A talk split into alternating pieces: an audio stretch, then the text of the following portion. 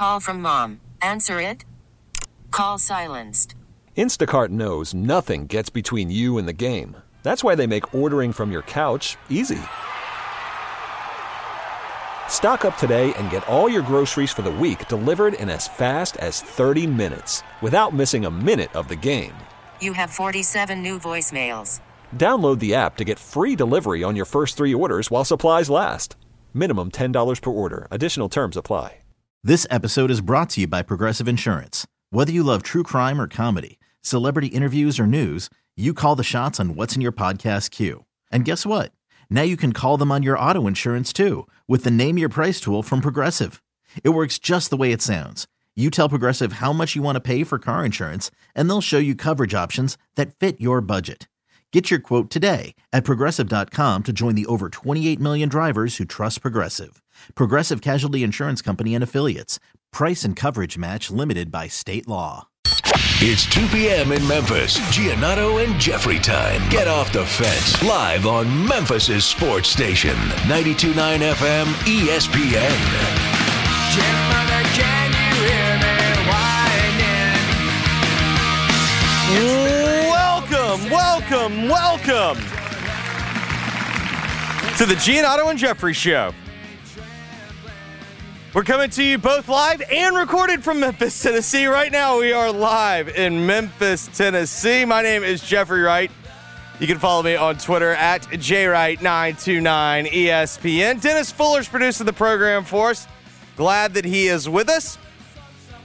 Let's talk about what we got coming up on the program. So, the reason why I say it's both live and recorded from Memphis, Tennessee, today is, of course, Grizzlies Media Day. They will begin training camp starting tomorrow, but they had their Media Day today. I was down there as a matter of about 20 minutes or go, grabbing some interviews. You're going to need to hear all of those interviews during the second hour. And normally on these types of settings, when you are the interviewer, you're watching you're watching the subject go down the line. They'll go to the Grind City.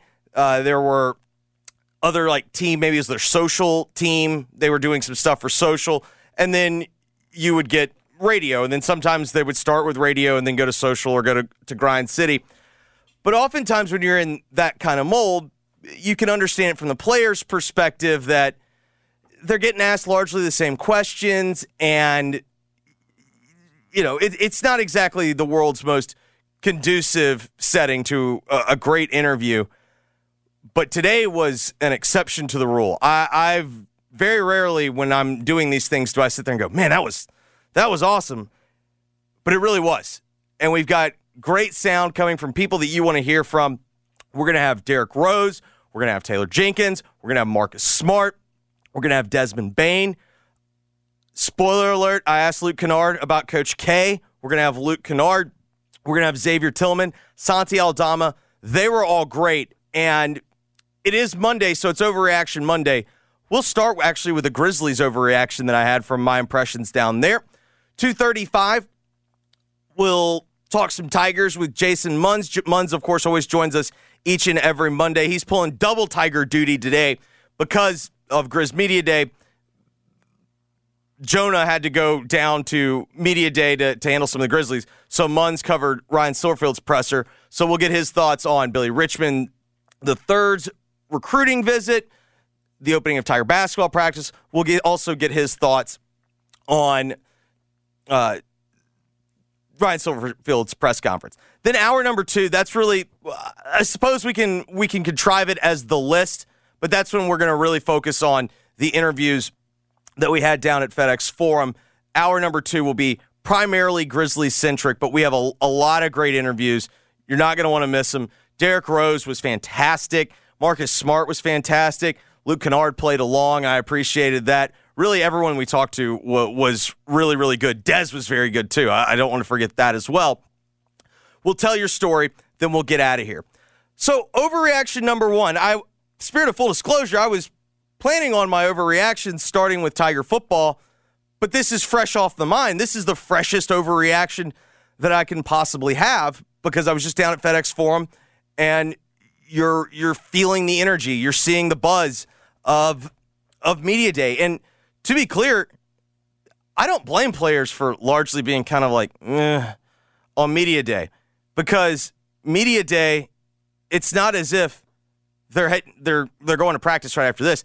This is largely you get all of this media out of the way so that when you start training camp tomorrow, it's not the necessary distraction. So I completely understand the mindset of man, there's like a thousand other places I'd rather be because spirit of full disclosure, I would probably have been in the same boat had the roles been reversed. But there are a couple of interesting things. Number one, we got the news today. Steven Adams, good to go. I only saw him. I did not get to talk to him. I can confirm, though, he looked fantastic. They say he's good to go, healthy, boom, problem solved there. I think every, I don't really know how much legitimate concern there was to begin with, but you got your, if you were someone that had maybe in the back of your mind, like, let's not say 50% concern, but even if you had like somewhere between 5 and 10% concern of, well, this injury was kind of weird last year. Like they kept thinking they were going to get him back and then they wouldn't get him back. And it just felt like it was this never ending cycle. Good to go, ready for practice. Thumbs up. Concerns, concerns relieved. I didn't even think it was, you know, PR like handling. I, I think he's legitimately good to go. So you can cast all your cares aside on that one. Then I think really the second biggest piece of news is what would the status of Ja Morant be? And we got clarification today that Ja Morant will be able to participate in team activities, including travel and whatnot. He's just going to be ineligible for the games. Because of that, Taylor Jenkins also mentioned that likely Ja would not be practicing with the ones because they're preparing for the first 25 games without Ja. But overall, I would say that I think that was on the high end of the participation that I thought he was going to be allowed for. Like my suspicion was that publicly he would not quote unquote be a part of the team, but he wouldn't be cast aside. Nonetheless, this seems like he's going to be able to essentially be a full participant minus games. And, and to me, that's that's a very good thing. Which gets me to my first overreaction from everything about today. I mean this in the most sincere form of honesty. I I understand there's lots of people out there that hated school. And to be clear, I wasn't the world's biggest fan of the classroom, but I loved where I went to school. Like I actually enjoyed, you know, for all the for all the jokes you can make about boys' school, it's pretty fun. It's, overall, would recommend. You, you, you get to you get to really uh, you get to really cut loose, and I, I I did greatly enjoy it. Today had massive first day of school vibes. If you're someone that was like excited to go to school, maybe first day of college vibes because everyone seems to be when you go to college, like everyone's kind of fired up. Like yeah, like it, was fun and. I just took note of that because not that there had been in previous years that there had been poor atmospheres or that you know it felt like a funeral or whatnot, but I just got a it was a very reassuring feeling heading into camp where it felt like it felt like everyone realized like we needed to paint the house. We needed to paint it desperately. And we finally painted the house. We didn't knock down the house, we didn't gut the house, but we needed a fresh coat of paint. And it looks really good, and everybody feels really good about it. And to me, that was really that was my impression of the vibes today is you could sense it's not a completely new team, but there's enough new pieces and there's enough that excites you about uh, about this team that I got the sense that everyone seemed to have a good summer. I think also it probably helped that a good portion of the Grizzlies were dealing with injuries. Like Dez, you'll hear from him later, getting healthy. I got the sense that that maybe played into kind of how everybody was feeling. Steven Adams, obviously, also, and and whatnot.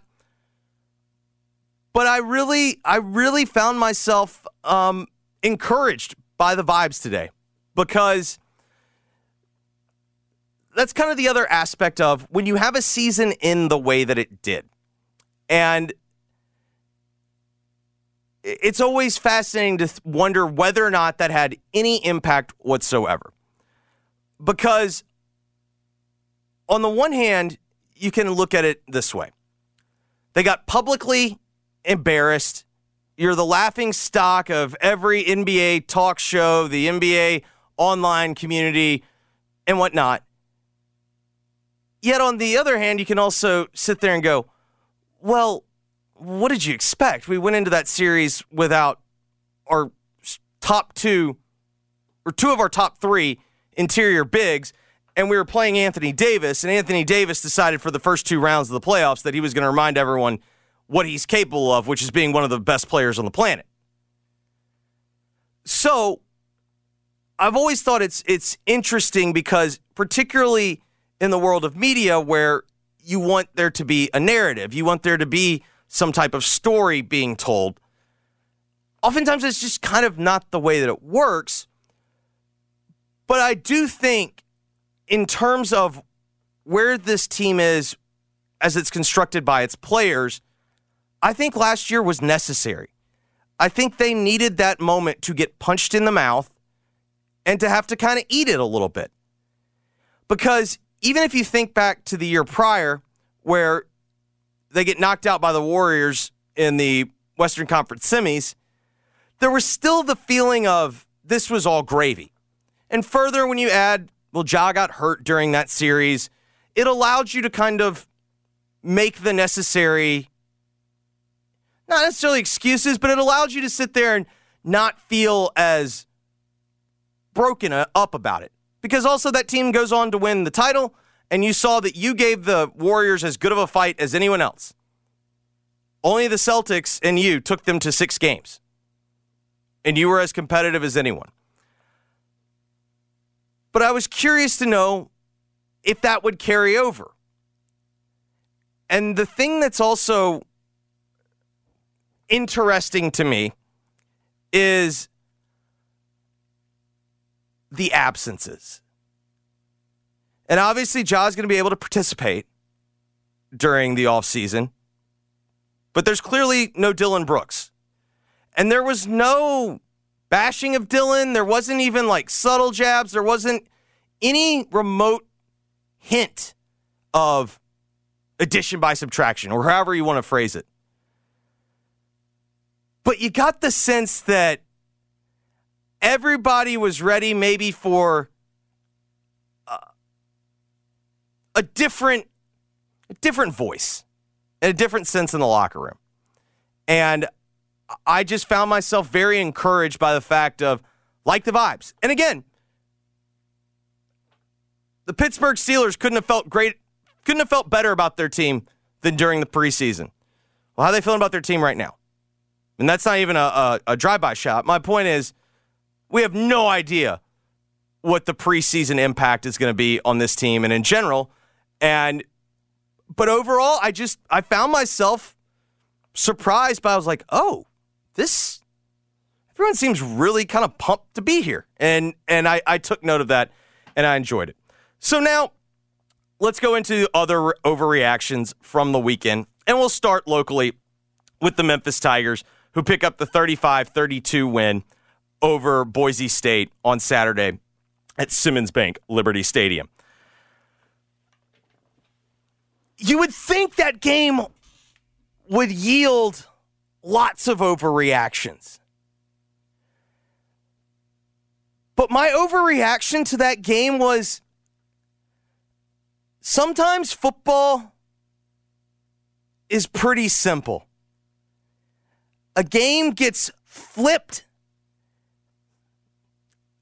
and it's not even to the point where you can sit there and go, the game was decided by this play because both teams would have had opportunities to, to change the outcome.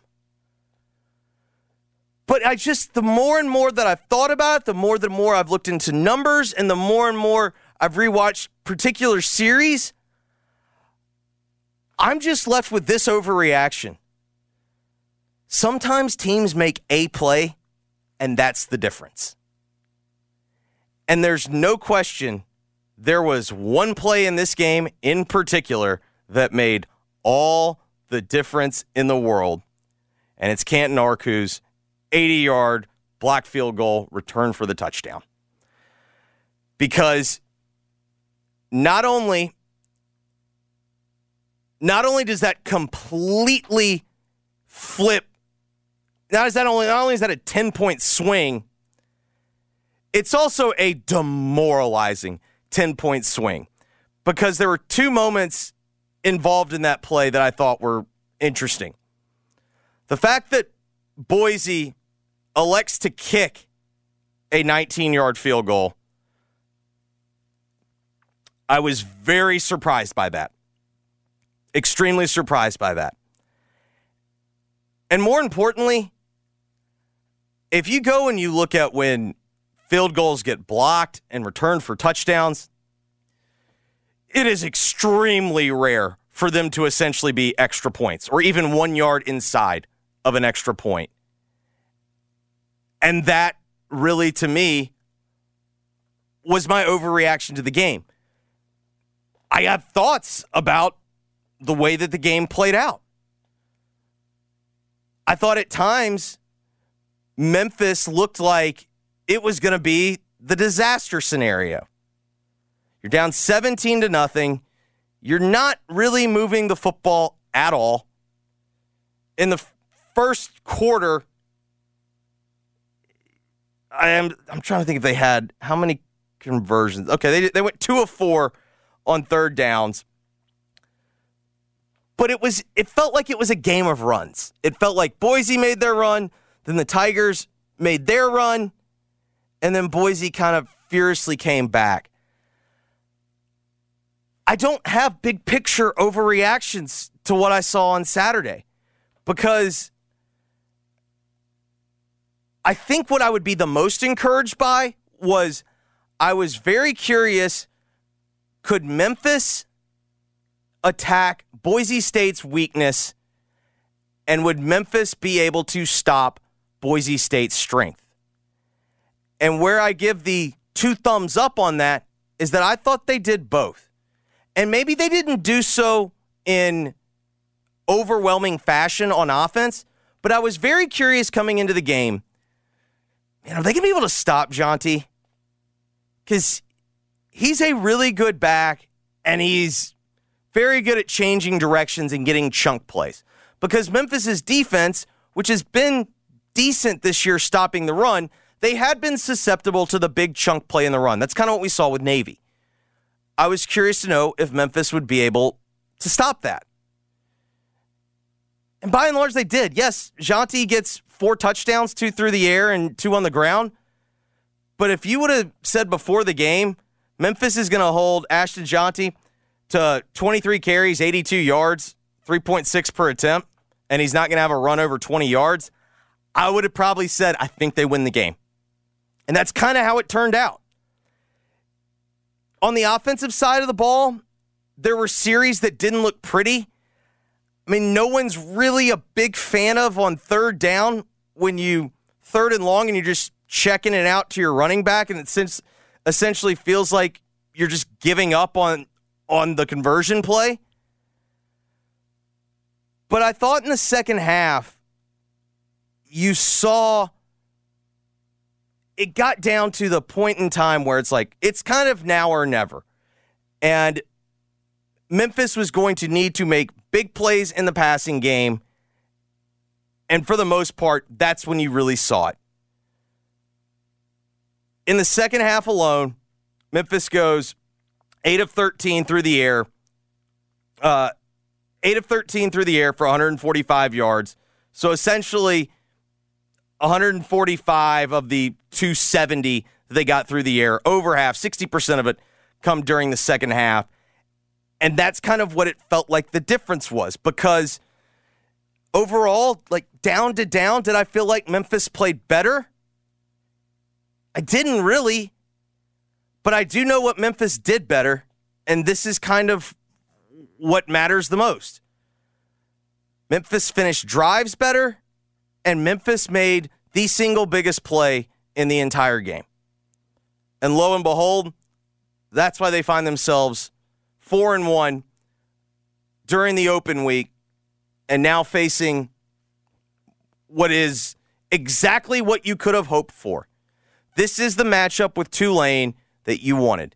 Yes, it'd be awesome to be 5 and 0, but there is absolutely zero shame being 4 and 1 here with your one loss being to a top 25 ranked Missouri team in respectable fashion. Furthermore, I don't know how much of Tulane's performance was playing down to the level of competition of UAB.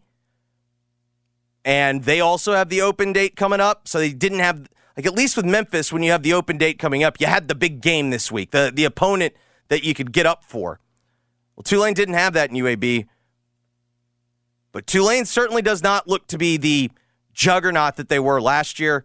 And you set up an outstanding opportunity at home next Friday or a week from Friday night. So I don't know. I guess my largest overreaction was I still don't have an overreaction. I, I credit Memphis for getting the job done, and I credit them for understanding that sometimes a game will come down to a play. And I'll give you an example, and I'll brag on I'll brag on my MUS Owls on Friday night.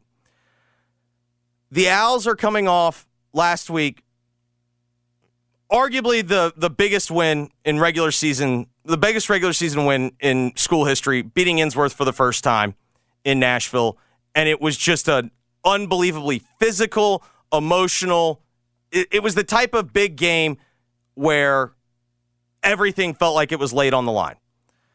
The Owls then have to go back on Friday night to Nashville. It's the first time we've had to do three Nashville trips in the regular season that I can remember. And I remember driving up the whole way thinking, this is a big time trap game. They the kids have fall break this week.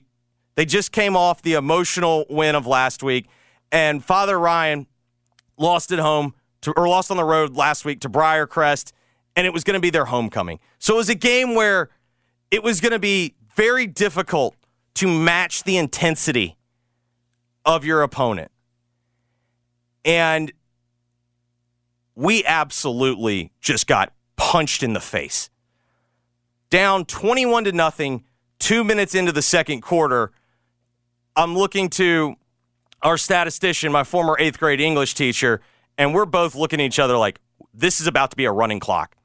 This is about to be a, an absolute blowout because vibes were bad, weren't getting any stops on defense, weren't making any plays on offense. It was felt like it was just three and out punt, watch them score. Three and out punt, watch them score. But we have a senior linebacker, Hudson Shove, who has this unique ability that even from the defensive side of the football to make the type of play that completely flips the game. And we're getting punched in the mouth, and out of nowhere, he intercepts a pass from their pretty darn good senior quarterback and takes it all the way back to the house, 59 yards. Felt like he was going to get caught several times. He just ends up running away from him. And you realize that's the type of play that completely flips a game. I felt like the blocked field goal was the exact same situation for the University of Memphis. And so I don't really feel guilty about not having a bigger overreaction to what I saw on Friday or what I saw on Saturday afternoon because I didn't see anything that really changed my mind one way or the other, other than I think last year's team and even the previous year's team, I think they lose that game. And that was one of the key talking points all preseason about why this football team would be different. Well, they believed they were going to be better in one score games. So far this year, on paper, they've played three one score games Navy, Missouri, and Boise. They're two and one. And I think the thing that's interesting is of those three one score games, I think there are three different types of one score games. The Navy one score game felt like a one score game in which you let your opponent back in the game because you couldn't put it away. But you held on. The Missouri one score game felt like the opposite, where you were the team that wasn't getting put away and you held on to make it to make it a one score game that didn't really feel like a one score game. Like I felt like if Missouri would have had to go down and score, they could have done it, but they didn't. They put the game away. That's fine. There's no shame in losing that kind of one score game. Saturday felt like the ultimate toss up. And even maybe the toss up in which you were probably getting outplayed. It wasn't extreme, but Boise was a little bit better down to down. I guess you could make the argument the, the Tigers had better balance, but Boise had way more opportunities to score than Memphis did. And what it came down to was somebody needed to make a play, and somebody did. The other overreactions from the weekend. As I search through the rest of college football, I think rather than single out one particular game, rather than focus on one particular team, I think I'm going to go with my general overreaction through now five weeks of college football this year. My overreaction is that the top of the sport has come back to the pack but maybe not in the fashion that everybody that's hoping for chaos is rooting for. And what I mean by that is if you look at if you look at the top teams this weekend that got scared. Georgia, let's start with Georgia. They get scared on the road against Auburn. But if you watch the game throughout, you realized very quickly Georgia made two critical mistakes, turning the football over, that gave up both the touchdowns to Auburn. But when Auburn had to go the length of the field, they were not able to do so. They only got two field goals. But when push came to shove, there was one team that you had a, a lot of confidence. Like I just felt like the whole game that I was watching it, I was confident that Georgia was going to make enough plays to win that game, and Auburn couldn't do it. Georgia, not the Death Star that they would have been, where used to be they would go on the road, and that's kind of when they would flex big time. They'd go on the road, knock you out quickly, and then suffocate you. Well, I don't know if Georgia's capable of doing that right now, uh, especially on offense. Like, I don't get the sense that they're able to just quick strike you like they could at times last year. And maybe it is more of a methodical kind of wear you down and get the knockout punch late. Penn State screwed around in the first half against Northwestern, but in the end showed that, yeah, we can screw around, but we're going to lay the hammer in the second half and we're going to run away from you. Texas, at one point, I could not figure this game out because if you had just looked at the numbers, the game made absolutely no sense against Kansas because in the second half, Texas somehow was only up six points and was essentially outgaining outgaining Kansas like three to one. And it wasn't even like it was a turnover fest. It was just it was a game that didn't really make sense. Kansas hit two big shot plays in Texas, which has time at times this year struggled in the red zone, was not finishing drives. Washington goes to Arizona, and you're thinking, okay, this is a kill shot. Well, they found themselves in a dogfight that maybe they didn't particularly think they were going to be in. Michigan played the same game that Michigan has played the entirety of the season. They have essentially completely whipped an opponent that has looked completely outclassed, yet at the same time, you have no idea what you're watching, whether or not this means that they're awesome, whether or not that they're gettable. Like, uh, we still have no idea. I don't know if we're going to know anything about Michigan until they play Penn State. which is still now a month away. But I think I think really that's the biggest difference. I don't feel like we're seeing the amount of upsets that everyone that's hoping for chaos would be wishing for. We're seeing that the games are more competitive amongst the top teams. Like you don't have these Death Star type teams that are just punishing opponents and, running up the score. They're they're more competitive games. Yet none of them are really getting really threatened to lose unless they play each other. Like when Texas and Alabama played each other, we we we've we've gotten some context that way. When Florida State plays LSU, we've gotten some context. But the other big overreaction that I had this weekend is the more and more that college football becomes the diet NFL or NFL light, the more and more we're going to have to realize it's going to just be week to week and it's going to be more matchup dependent than it has ever before. It's the same reason why a team like Ole Miss can look completely helpless against Alabama two weeks ago and then set school records and SEC records on Saturday against LSU. That's kind of what we see in the NFL. Like it's it's where we don't we've always done the transitive property of college football. Who have you beat? How'd you beat them? As, eh, to apply context to like what we think about teams. We don't really do that in the NFL.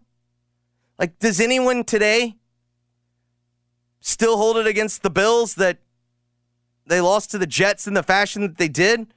Or do most people start to recognize, you know, the Jets have been always kind of an awkward matchup for them since Saleh's been there. And they went on the road. You have the shock of Aaron Rodgers' injury. They probably didn't handle the game as well as they should have. And then Josh made some just horrific, boneheaded turnovers. But since that moment in time, the Bills have been flexing. And no bigger flex than what they had yesterday against the Dolphins. All right, we're going to take a quick break. When we come back, let's turn our attention back to the Tigers. We'll talk Tiger basketball as well as Tiger football with Jason Munz when we come back. And also during hour number two, we'll have live audio, or I should say, audio that was recorded live from FedEx Forum and Grizzlies Media Day. Stick around, you won't want to miss that. Giannotto and Jeffrey, 92.9 FM, ESPN. Worried about letting someone else pick out the perfect avocado for your perfect impress them on the third date guacamole? Well, good thing Instacart shoppers are as picky as you are. They find ripe avocados like it's their guac on the line. They are milk expiration date detectives. They bag eggs like the 12 precious pieces of cargo they are. So let Instacart shoppers overthink your groceries so that you can overthink what you'll wear on that third date. Download the Instacart app to get free delivery on your first three orders while supplies last. Minimum $10 per order, additional term supply. Hiring for your small business? If you're not looking for professionals on LinkedIn, you're looking in the wrong place. That's like looking for your car keys in a fish tank. LinkedIn helps you hire professionals you can't find anywhere else, even those who aren't actively searching for a new job but might be open to the perfect role. In a given month, over 70% of LinkedIn users don't even visit other leading job sites. So start looking in the right place. With LinkedIn, you can hire professionals like a professional. Post your free job on linkedin.com slash recommend today. This episode is brought to you by Progressive Insurance. Whether you love true crime or comedy, celebrity interviews or news, you call the shots on what's in your podcast queue. And guess what? Now you can call them on your auto insurance too with the Name Your Price tool from Progressive. It works just the way it sounds. You tell Progressive how much you want to pay for car insurance, and they'll show you coverage options that fit your budget. Get your quote today at progressive.com to join the over 28 million drivers who trust Progressive. Progressive Casualty Insurance Company and Affiliates. Price and coverage match limited by state law. Giannotto and Jeffrey broadcast live from the Red River Toyota Studios. Check out Red River Toyota in Wynn, Arkansas. This hour of G&J is brought to you by the Next Generation 10G Network, only from Xfinity. The Giannato and Jeffrey Show on 92.9 FM ESPN. There's never been a better time for football fans to join the huddle for all the hard hitting action with BetMGM. Download the BetMGM app and use bonus code Memphis200, Memphis200 when you place a $10 pregame moneyline wager on any pro football game. You'll receive $200 in bonus bets instantly, regardless of your wager's outcome. Sign up now and discover BetMGM's daily promotions, player props, live betting options, and more. Download the app or go to BetMGM.com. Sign up today to get started. Go for the end zone with the king of sportsbooks. BetMGM and GameSense remind you to play responsibly and offer resources to help you make appropriate choices. BetMGM.com for T's and C's, 21 or older to wager. Tennessee only, new customer offer. All promotions are subject to qualification and eligibility requirements. Rewards issued as non withdrawable bonus bets. Bonus bets expire seven days from issuance. For problem gambling support, call the Tennessee Red Line 1 800 889 9789. Jason Munz is the Tiger basketball beat writer for the Commercial Appeal. Joins us each and every Monday on the program, pulling double duty today Tiger basketball and Tiger football. But first, Munz, what are we listening to? This is uh, Planetary Motion, Jeffrey. It's uh, Stephen Malkmus and the Jicks. Do we have a theme, or is it just was it on the shuffle? Yeah, it was just on shuffle. It's uh, it's uh, Stephen Malkmus was the uh, leader of Pavement. I don't know if you ever heard Oh, of yeah. Pavement, but uh, yeah, he uh, he had like his own little side project here or post Pavement project. Uh, uh, this is off the album Wig Out at Jagbags. Yeah, Pavement played it like when I was down covering Ole Miss. They played it like Proud Larry's in Oxford, and I was like, I had no idea Pavement was still touring. Like that was a Yeah. was a shock to me. But I was like, good, good for them. All right, I'll let you choose your own adventure. Do you want to start with with what you just uh, experienced at uh, media availability for Ryan Silverfield? You want to start Tiger basketball? Oh, uh, football! It's football season. Okay, let's start with football because I, I thought it was interesting because it's overreaction Monday. Normally, you know, I, I can fire off some overreactions just like anyone. I've, I've got football brain on the mind. I really struggled with an overreaction to what the Tigers did on Saturday because falling behind in the fashion that they did was incredibly disturbing. But it's a 60 minute football game. And really, after they fell behind, I thought they made some some pretty big plays and they played winning football. At the same time, I felt like Boise State was not finishing drives, and I didn't know how much to credit Memphis on that or how much to blame Boise State. I kind of got the sense reading what you wrote, Ryan Silverfield really didn't know what to make of the game either. Yeah, uh, that that was kind of how I felt. Uh, that was my biggest takeaway. Was like, kind of yeah, like he he he he was very happy. Thankful for Uh, a win. they- yeah, a win's a win. You, you never give them back and all that. And so he's very happy about that. And he was very happy about the composure that they showed and uh, the you know the progression in some areas. But he also made it very clear that there are things that have to be cleaned up. You like it, it, it that sort of thing is not sustainable. Go down by three scores every week and expect to come back and win. That's not something you can do every week. And so, uh, so yeah, so he was kind of like, you know, he, he, he definitely wants to celebrate the win, but he also doesn't want to get too ahead of his skis and think that all their problems are solved just because they won the game. Um, yeah, it was, it was. I think he's kind of wrestling with uh, with what's going on right now. Do you think this team has improved in the one score game area? Because so far they played three and they're two and one. Yeah, I mean, so far so good. Um, you know, it, it does seem like they are uh, better in that sense. Better in the sense of like, okay, we've we've learned from our mistakes. We've we we- you know in the past we would have done this or that, and and, and things might not necessarily have gone our way, but we're we're learning, and uh, that is a positive step in any sport for any team. Um, the ability to, uh, you know, grow and mature and, and, and, and all those sorts of things. And so, from that standpoint, I think yes, um, this team is figuring out how to, and I think part of that's Ryan Silverfield. Sure. Um, it's not just the players on the field, and not just not just Silverfield. It's also the coaching staff. They're all figuring out how to come together and make this work. And I mean, listen, they're four and one, and uh, they just picked up a big home win against Boise State, and um, it's hard to it's hard to argue. I know there's you know I know there's a lot of people who wish it looked better, but four and one is still four and one. I think that's kind of what I've struggled with is I don't want to when you when you cover one team and obviously I'm not the beat writer so it's a little bit different but when you cover one team predominantly you tend to notice the warts of the team way more than you do if you're just someone that just watches college football every Saturday and, and gets a look at teams. Yep. I I do think that they're they're not unique in this in which teams so many teams now are having to rebuild rosters each and every year. And so very few teams are starting the year as kind of like having an identity, maybe finished product isn't the right word, but having a strong sense of self. I do feel like if I'm going to spin positively, it does feel like this team is starting to figure out what they do well better than I felt like they did at times the the two previous teams. Like I think they're starting to acknowledge, all right, Watson's our best tailback. We got to get him the ball. Roc Taylor's our best receiver. We got to get him the ball. Like I do feel like they're starting to they're starting to maybe develop an identity or do you think I, am am I missing the point? Am I trying to am I trying to overanalyze there? I don't think so. Um, I mean, because you know, you, you pointed out very clearly there. I mean, part it it is easier when you have clearer, uh, you know, th- things that are abundantly apparent. Uh, you know, Blake Watson is somebody that needs to have the. You, you need to get him involved uh, quite a bit. Roc Yeah. Taylor, you need to get him involved a lot.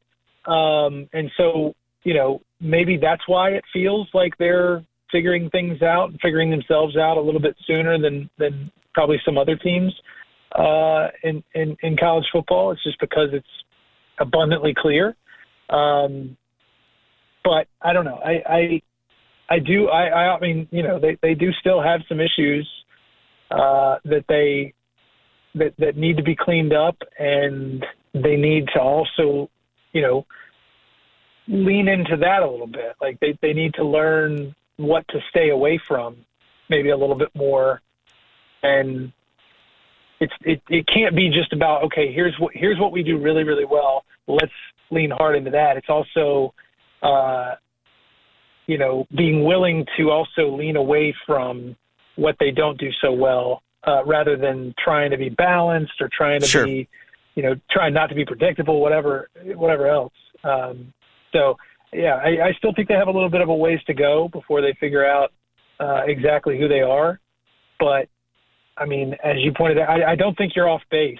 Uh, either they have either they have accelerated that process, or one way or another, they're further along than probably a lot of other teams in their position.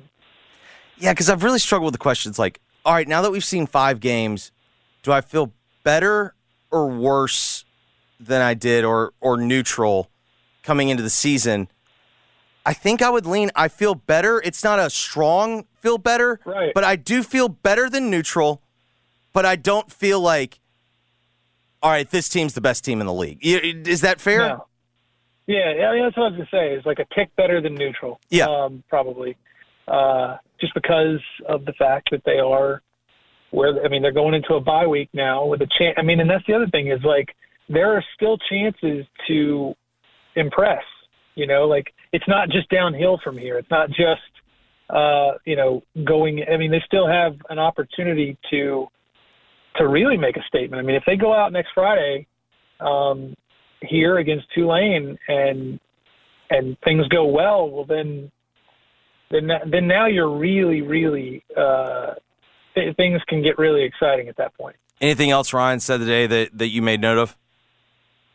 Uh, he, I asked him about the specialists, uh, Seth Yeah. Morgan and Tristan Vandenberg, who've been out. Um, he said that they will know more uh, later this week and early next week. So that didn't sound overly promising. But I also asked him about Jonah Gambill, um, Gamble, who uh, uh, the offensive lineman who left the game the other day with a what appeared to be a lower extremity injury. Um, he said that he the expectation is that he will be full go this week. So it doesn't sound like uh, they're gonna they're gonna it doesn't sound like that uh, Jonah's gonna miss any time there. All right, let's turn our attention to Tiger basketball. We'll get to recruiting in just a moment, but you got to look at the team. What are your impressions so far? Uh, I, I just I think that, and I wrote about this in a story that published this morning. I mean, I was struck by what I saw in the sense that it it's going to look a little bit, con- I think, considerably different than probably every other Penny Hardaway team.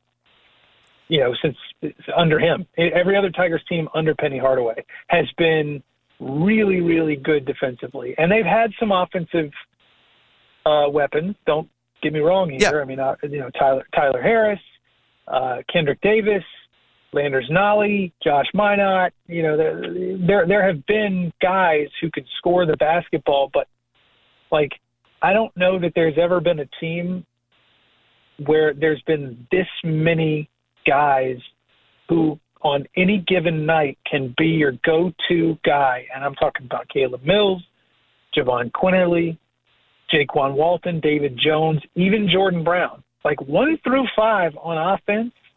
I mean, and we're assuming that's going to be your starting five on opening night, depending on what happens uh, with the with the NCAA and DeAndre Williams. But but like that is as complete an offensive team as you might can be in eh, like where Memphis sits in the in the landscape uh, in the in the scheme of things. And I mean, I, I straight up asked Penny after the after the practice, you know, like you you've really been a defensive like defense is why you've been so successful or as successful as you've been since you got here.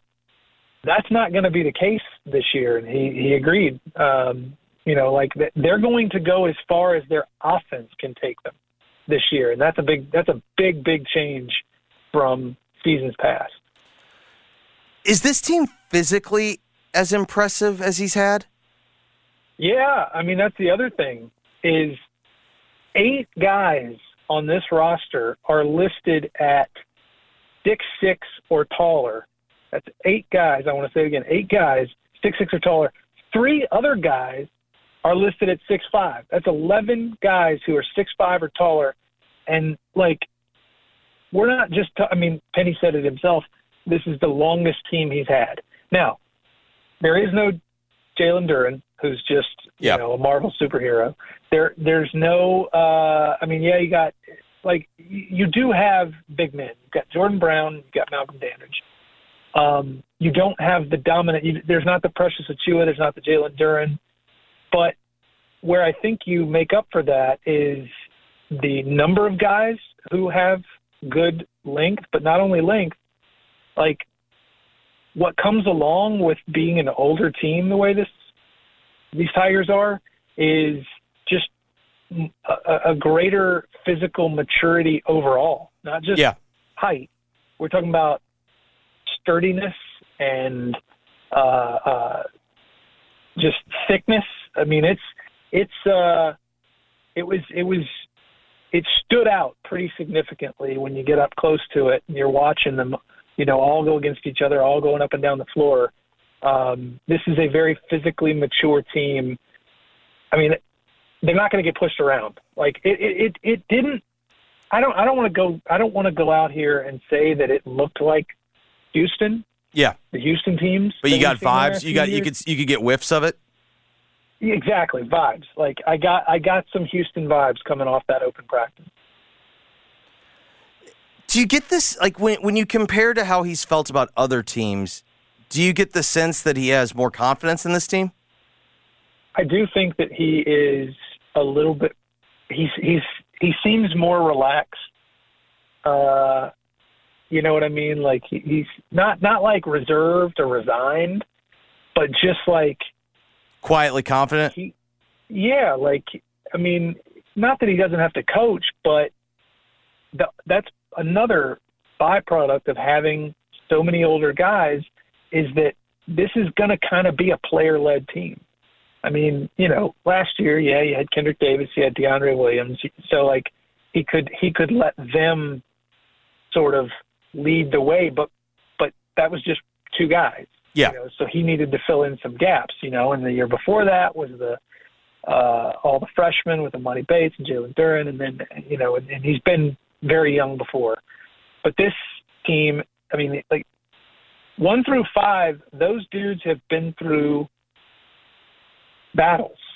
Like th- these are these are battle tested guys who I think he knows that it's not as much about him having to lead and guide and everything. He he there, there's there's room for him to sort of back up and give himself the opportunity to look at things from a different uh, perspective, like a big picture. He can stand back and see different things that he couldn't necessarily afford to see when he was having to be so involved. And so I think, yeah, I think I think that is starting to dawn on him a little bit that he uh, doesn't. He can be more of a of a manager and, and maybe less of a coach. Do we have any DeAndre Williams update? Um, other than the fact that um, there there was a report that came out over the weekend that uh, the NCAA had initially uh, declined his their initial request for reconsideration, and uh, that that uh, that is the case. Um, now they have they the impression that I've gotten, my understanding is that was expected. Yeah. Um, that was that they they always expected that to be the case. They have since uh, resubmitted their their uh, appeal, their proposal, along with some additional information, and um, uh, optimism is still very high uh, among the uh, uh, you know among the, the staff, and so um, as far as I, think we are getting much closer, obviously, to a to a decision, but it's not here yet. All right, and then Billy Richmond III had his official visit. I try to remember when I did cover recruiting, I always felt like if visits didn't go well, that was the news. How did you kind of take this visit? It seems like everything, it, it seems like everything that could have gone right in terms of the visit did, but I, I still don't know how much to weigh into that one way or the other. Yeah, I, I mean, the, the vibe that I've gotten all along uh, on on Billy Richmond's recruitment here is that it's going to be an uphill battle. Um, the the national uh, sort of perspective is that uh, Kentucky is probably the favorite to land Billy Richmond, and I think that's I think that's probably the case. Um, now, I mean that's not to say that that Memphis is out of it. Yeah. Um, I haven't I haven't had a chance to catch up with Billy or his mom yet since they left. Uh, but I she posted on Facebook. Uh, his mother did, and obviously he posted on Instagram and, and X, and um, they they they apparently had a great time and and everything else. But I also think that uh, that it just it's it's just there's a, there's a gap there. I think to make up, and and I think they they took positive steps in that direction. But I, you know, we'll see. I I, I also think he's quite a bit of ways from making any sort of decision. Uh, his Yeah. mom did tell me last week that he's going to visit Alabama and Kansas um, this month, and so he's not really anywhere close to a decision. Um, I, you know, I had heard that there was a chance that his decision may linger uh, past the new year. Um, she didn't shoot that down. She she didn't really confirm or deny that. I asked her. I asked her point blank. You know, is this something? Are we gonna? Or is this gonna linger into the spring? And she goes, ah, eh, I can't say anything for sure. I don't think it'll go all the way to the spring, but she also didn't seem like it was gonna anything was gonna be said or done uh, by that early signing period in November. Jason, we appreciate it, buddy. All right, thanks. That is Jason Munz pulling double duty today, both Tiger basketball and Tiger football.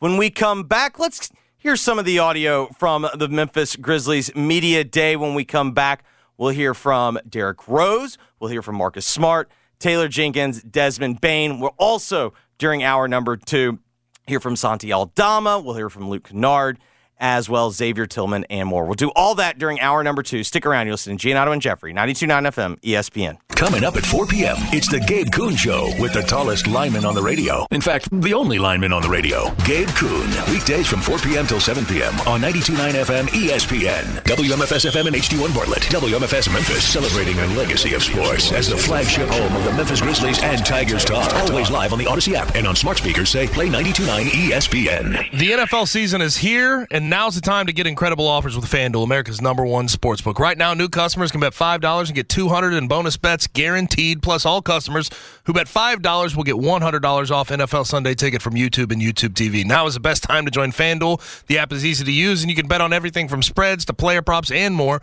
So visit FanDuel.com slash GabeK, G-A-B-E-K, that's my promo code, and kick off the NFL season with an offer you won't want to miss. FanDuel is the official partner You could spend the weekend doing the same old whatever, or you could conquer the weekend in the all-new Hyundai Santa Fe. Visit HyundaiUSA.com for more details. Hyundai, there's joy in every journey. This episode is brought to you by Progressive Insurance. Whether you love true crime or comedy, celebrity interviews or news, you call the shots on what's in your podcast queue. And guess what? Now you can call them on your auto insurance too with the Name Your Price tool from Progressive. It works just the way it sounds. You tell Progressive how much you want to pay for car insurance, and they'll show you coverage options that fit your budget. Get your quote today at progressive.com to join the over 28 million drivers who trust Progressive. Progressive Casualty Insurance Company and Affiliates. Price and coverage match limited by state law. Hey, Rob Bradford here. I have set out on a mission with my good friends at FanDuel to prove what I have known for some time baseball isn't boring. Now I have a daily podcast to prove it with some of the most notable people in the baseball world screaming baseball isn't boring from the mountaintops or at least agreeing to come on our show. Players, managers, GMs, and yes, even the commissioner of baseball, Rob Manfred. It has been a constant wave of baseball's most powerful voices. So join the revolution. Subscribe and soak in Baseball Isn't Boring. Listen on your Odyssey app or wherever you get your podcast. You'll be glad you did.